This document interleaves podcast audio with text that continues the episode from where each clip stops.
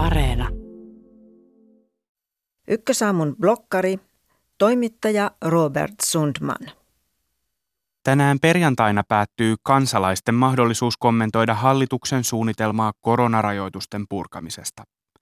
Ota kantaa.fi-palvelussa jokainen suomalainen voi tehdä hallitukselle tiettäväksi mielipiteensä esimerkiksi siitä, minkä rajoituksen tai suosituksen purkaminen olisi kaikkein tärkeintä. 1. Matkustaminen ulkomaille sallitaan. 2. Ravintolat avataan. 3. Oppilaitoksissa palataan lähiopetukseen. Ja niin edelleen. Jotain muuta. Mitä? Suunnitelma ja siihen liittyvä tavoiteaikataulu julkaistiin viikko sitten. Hallituksen perjantaista tiedotustilaisuutta edelsi vilkas julkinen keskustelu. Erityisesti keskustan riveissä tuumittiin, että valmistelutyötä oli tehty liiaksi valtioneuvoston kansliassa – eli pääministeri Sanna Marinin ministeriössä. Julkista sananvaihtoa käytiin myös siitä, mitä suunnitelmasta pitäisi löytyä. Monissa toimittajien ja poliitikkojen puheenvuoroissa tuntuivat toistuvan sanat kesä, juhannus ja kokko. Tämä onkin oivaa jatkumoa koko korona-ajan velloneelle keskustelulle siitä, saako mökille mennä ja jos saa, milloin ja millä porukalla. Nyt suomalaisille olisi ilmeisesti ennen kaikkea luotava toivoa siitä, että Pandemian jälkeen juhannuskokkoa voi poltella ja katsella kuten kesällä 2019. Hallitus lanseerasi suunnitelmansa lopulta hashtagillä yhdessä parempi kesä. Ajatus normaalista kesästä ja mökkijuhannuksesta tuntuu tietysti mukavalta, mutta se on vasta yhdenlainen korona-exit. Lupaus juhannuskokosta ei auta moniinkaan pandemian aiheuttamiin tuhoihin. Usea suomalainen on tullut toimeen ihan mukavasti – mutta osalle korona on ollut henkilökohtainen tragedia. Yrityksiä on mennyt konkurssiin, sairauksia on jäänyt diagnosoimatta. Pitkien etäopetusjaksojen jäljiltä Suomessa on koululaisia ja opiskelijoita, joiden osaaminen tai jaksaminen eivät välttämättä ole toivotulla tasolla.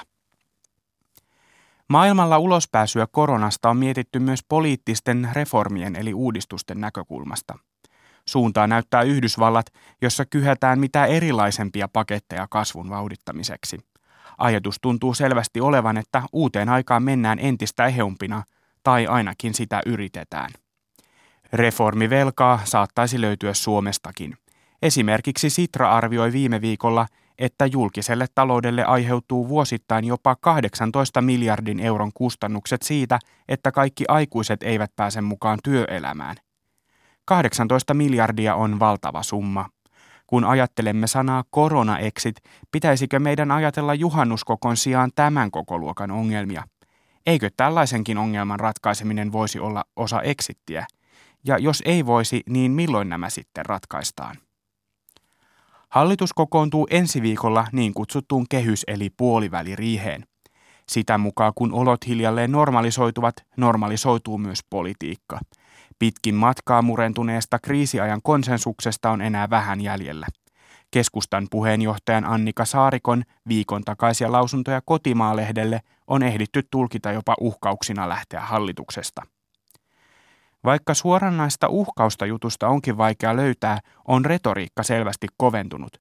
Asetelmia riiheen haetaan korona-aikaa edeltäneistä taistoista, joissa sapeleita kalisteltiin sopeutuksista ja rakenneuudistuksista – Ylen kuun alussa tekemä kysely kertoo, että hallituspuolueet voivat ajautua riihessä jälleen kiistaan. Uutisointia seuratessa syntyy helposti kummallinen mielikuva. Kun maailmalla valtiot ja markkinat hakevat asemaansa koronan jäljiltä uusin avauksin, Suomessa lämmitellään käytiin vanhat riidat. Täällä koronan jälkeisyys ei tarkoitakaan uuden suunnan ottamista, vaan turvallista lupaa palata vanhaan, myös vanhoihin tappeluihin. Mutta kuinka hyödyllistä on käydä sellaisia kiistoja taloudesta ja työllisyydestä, jotka perustuvat vuoden 2019 tilannekuvaan? Löytyykö vastaus enää tutuista työkaluista?